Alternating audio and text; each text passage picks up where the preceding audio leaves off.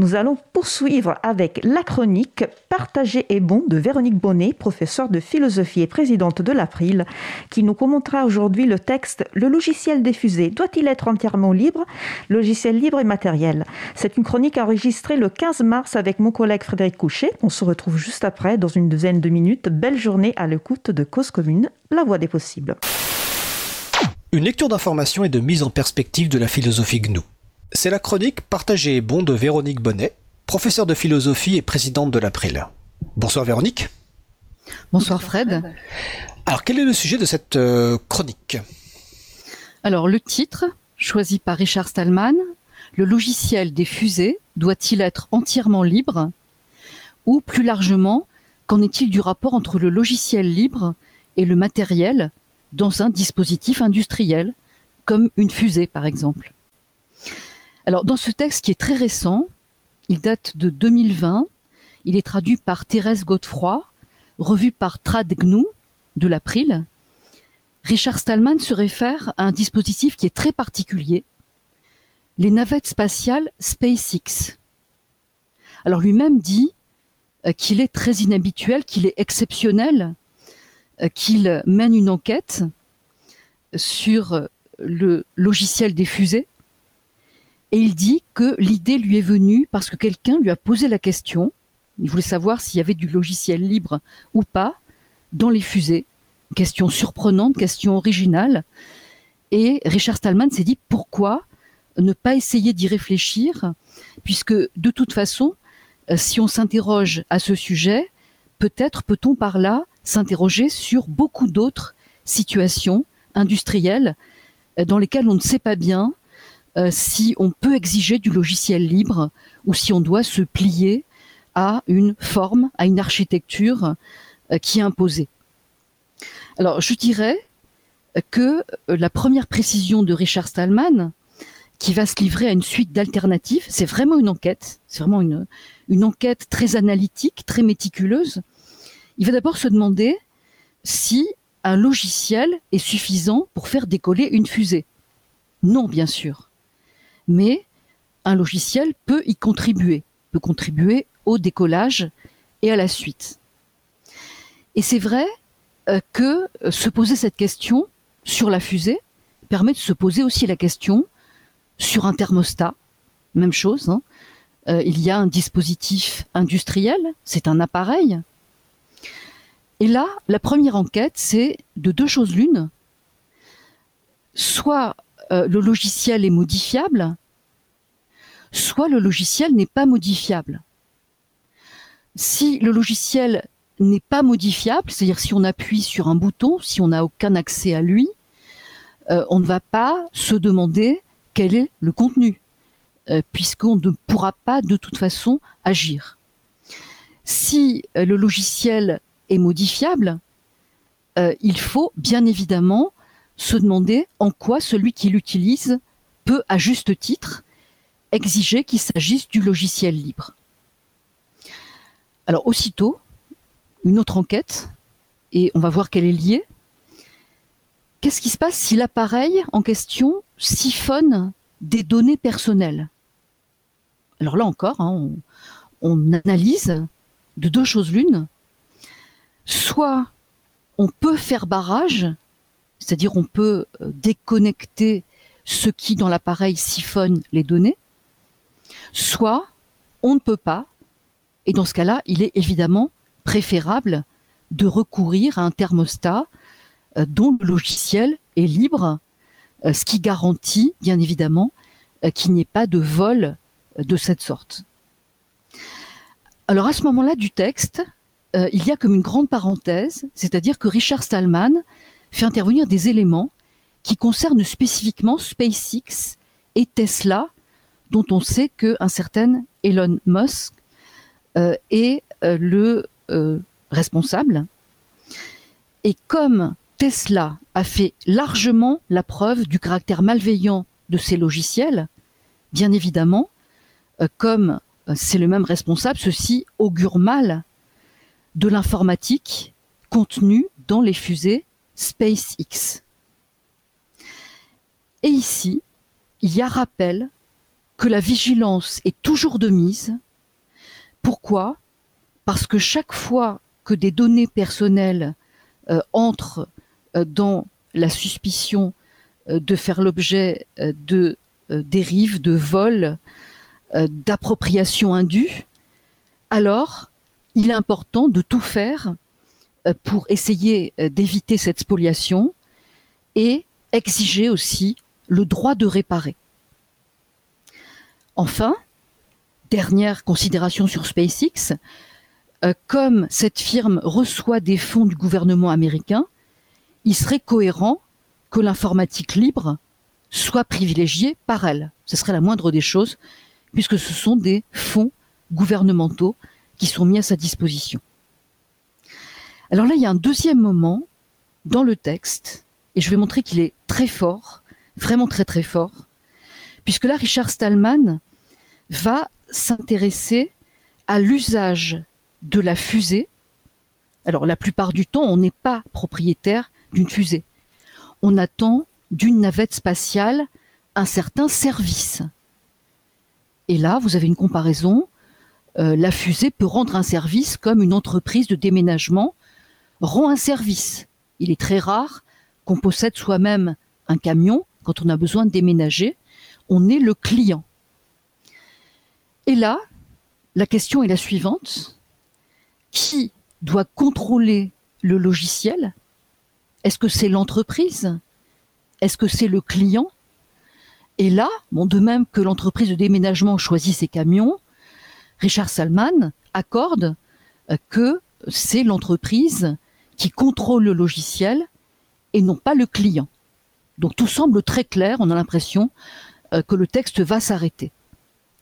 Pas du tout, puisque euh, beaucoup d'entreprises brouillent les pistes.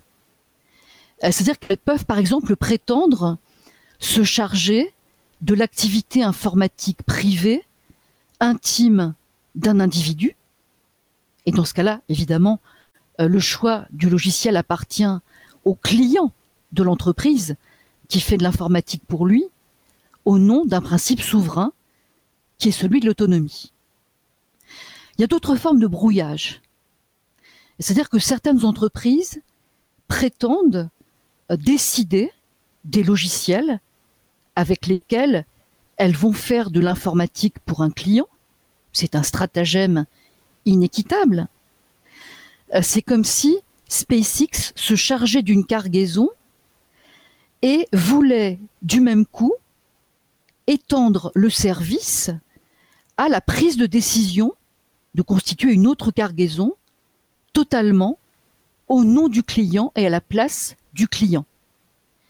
Et donc cette mise en garde euh, qui est que certaines entreprises, si on ne fait pas attention, vont s'arroger euh, des prétentions à décider euh, en ce qui concerne ce qui doit rester la maîtrise du client, ce qui concerne ses décisions intimes, ce qui concerne ses responsabilités d'entrepreneur pour lesquelles il demande un service. Et là, Richard Stallman, qui aime beaucoup les mots, invente un néologisme. Il dit que ça n'est pas dans ce cas-là un service, mais un desservice. C'est-à-dire qu'au lieu d'être servi, on est desservi. On se fait avoir, en quelque sorte. La conclusion pour Richard Stallman, qui manie très volontiers l'humour, euh, consiste en deux énoncés. Bon, effectivement, la plupart du temps, euh, comme on n'aura pas besoin de navettes spatiales tout le temps, on va peut-être se contenter d'utiliser l'entreprise SpaceX comme client, bien sûr pour un service non informatique, mais par exemple quand on a des cargaisons à transporter. Sauf si, et là euh, on sent évidemment l'humour, solution radicale, on préfère acheter la fusée, comme ça on est vraiment on est tranquille, on est propriétaire au lieu d'être client, on peut avoir éventuellement des clients.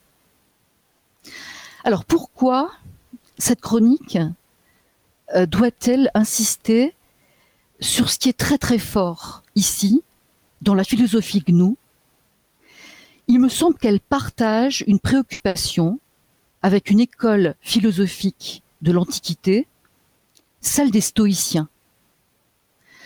Les stoïciens essayaient de définir ce qui dépend de moi, ce qui ne dépend pas de moi, ce sur quoi je vais exiger d'avoir une maîtrise, ce à quoi je peux éventuellement consentir. Bon, ici, on dit quoi? On dit si un logiciel n'est pas modifiable, peu m'importe, je ne vais pas m'interroger à son sujet. Si je suis client, quel domaine d'autonomie préserver? S'il s'agit de confier un travail informatique, qu'est-ce qui est pour moi acceptable? Qu'est-ce qui est pour moi non acceptable Autrement dit, je pense que tu seras d'accord sur ce point, Fred, le logiciel libre invite à une émancipation, à une prise de conscience de ce qui est à soi, de ce qui relève euh, du pouvoir souverain sur ce qui ne regarde que soi. Bah écoute, je, je suis bien d'accord et j'aurais tendance à dire que les choses qui dépendent de nous sont quelque part libres et souveraines. Euh, en tout cas, c'était euh, c'est un, texte que je ne connaissais pas de Richard et on voit encore son amour euh, effectivement des mots.